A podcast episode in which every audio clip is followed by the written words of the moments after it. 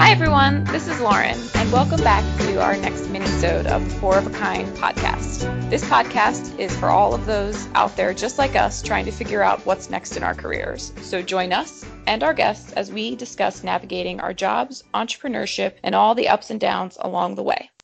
Okay, so we have another question here for the team, and this time it's based on those Myers Briggs type indicator like personality tests. Are you on more on the introverted scale or the extroverted part of the scale? And how does that play out in your work life? Michelle, you want to kick it off? Sure. Thanks, Lauren. Um, so, firstly, I'm a little bit nervous to answer this question because people from work have started to listen to our podcast because I finally told people about it. And uh, I hope this is a judgment free zone for all you listeners out there. Um, so, my understanding of introvert versus extrovert is that you get more energy from being alone versus you get a lot of energy from being with people.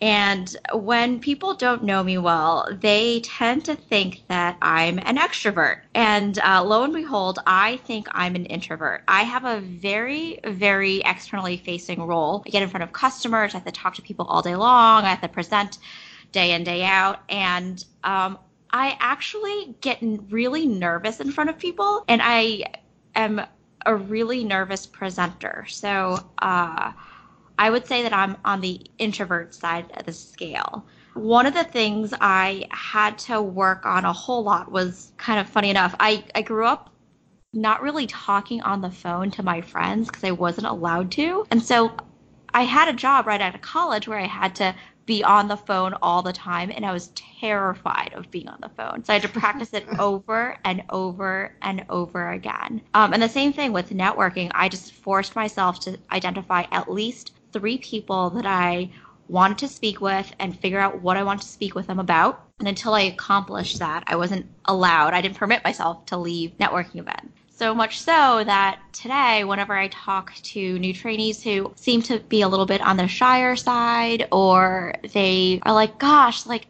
I don't feel comfortable presenting to a group of people. I'm like, it's okay. I completely get it. This is how I got over it. It's not going to work for everyone, but make it a game. See like how long you can stay at a networking event, see how many people you can speak with, and definitely talk to yourself in the mirror before going and presenting in front of a whole bunch of people because it'll give you that practice that you need. So, um, yeah, I would say that I'm an introvert.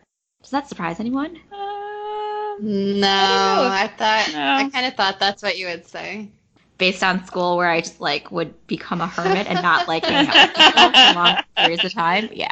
I think if it yeah, if it's if based on your definition of recover recovery or I think that's right. But I mean when you started off you were saying I hope this is a judgment free zone. It on it shouldn't matter at at all what people are. It, and I know I think part of it is there's preconceived notions about what that means in work. You can't be in sales if you're introverted, but there should be no judgment anyway. If you're thinking about judging, don't. well, thank you, Kelsey. What about you? Well, I, I feel strongly about that because I'm also an introvert. So, and I don't know if people necessarily think I'm an extrovert, but I have had a lot of jobs where it requires me to be very social and speaking to a lot of people and interacting constantly. And I think in the world of one of my the job I had for a while and I worked in government affairs and lobbying is like that is a very extroverted field. And I definitely didn't feel like I had the same exact personality as everyone else, but I also felt like I learned so much from that job because it forced me to challenge myself every day to what you were saying before, Michelle, about make it a game, you know, give yourself a goal. I think that's really useful advice in those kinds of scenarios. In the book Quiet, they talk about when it's something you're really passionate about, you exhibit tendencies that are more extroverted. And when you're either recovering or it's just something that's not your passion, then those tendencies tend to be more introverted. So, anyway, I just rambled. That's a great Yeah, no. I I think that's actually interesting that you said that because I was gonna say I think I'm a little bit of both. I flip flop between the introvert and the extrovert archetype depending on the situation, and it's a spectrum, right? There are things in life that are a little easier to categorize, but I think this is one of those things where you can't always put someone in just one of the two buckets. I mean, I definitely enjoy talking to people, especially you guys know I enjoy meeting entrepreneurs and I don't think and I don't mind talking to a huge group of people either. I've had speaking duties. I was on a an innovation panel for instance with 200 people in the audience. So based on that, you'll probably say I'm an extrovert because being around many people doesn't necessarily drain me and sometimes it even energizes me. Again, depending on the situation, probably the topic of conversation. Um, whereas a true introvert will just have their energy sucked out of them if they have to talk to that many people. Having said that, there are times where you know I just need to be alone to be able to do my own thing, to to be able to think and reflect and and focus on tasks I, I want to accomplish. So yeah, I, I'm a little bit of both. Maybe maybe a bit more towards extroversion on the spectrum, but um, still kind of in the middle. Uh, I think having some extroverted characteristics certainly help me at work because I I have to deal with a lot of people. I have or I meet a lot of people and sometimes I have to talk in front of a lot of people. And also, if I have a strong position about something, um, I tend to speak up about it and, and take action when I think it makes sense. At the same time, I think having some of the more introverted characteristics also help me because I I also, you know, try not to just make impulsive decisions and, and, and actually think think through things. It's kind of a trick question because every one of these is a scale, right? So, like, every person is not, it's very rare to be on one of the extremes, either entirely extroverted or entirely introverted. I mean, my husband is one of the people that is entirely extroverted. And and you guys know him, so you, yeah. you know that that is that definitely fits but actually one of the benefits of being introvert introverted. And i think i've taken this test and i think it was when we had to do i, I think it was understanding labor markets michelle. I i think it was in that class we had we could take that we could take the full on personality test. And i think I, I was slightly extroverted in that which um, didn't really shock me all that much. It was pretty much pretty balanced. But one of the things that introverts have tend to also be really strong with, and it's really good in in business, is being very self-aware. So, like those are things that I think you can utilize having a good self-awareness and taking that into the workplace. But personally, for me, being slightly extroverted, I think it means like fine with communicating in a large group of people and having to deal with a lot of stakeholders on a daily basis doesn't drain me. Like, but I wouldn't say I'm extroverted. I could I still shy very much away from sales. I could not I could not do that job. That would I've been asked to actually when I was switching jobs to do that job a couple different times and I was like, "Ah, that's not for me." But after coming from an organization where there was a very big organization with a lot of computer scientists with highly introverted people, I could definitely tell that I was more on the extroverted side. And so I think I just utilized that to my advantage to be able to actually communicate across a lot of different teams well. That was probably one of the greatest strengths to help you be successful in that job. And it wasn't being the loudest person in the room, it was just understanding all the other people and communicating directly to them and saying what they needed to hear.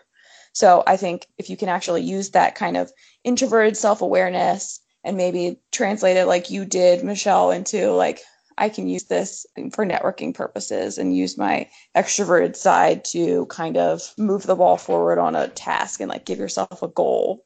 That can help. It. So it doesn't matter really what side you're on, you can find strengths in both.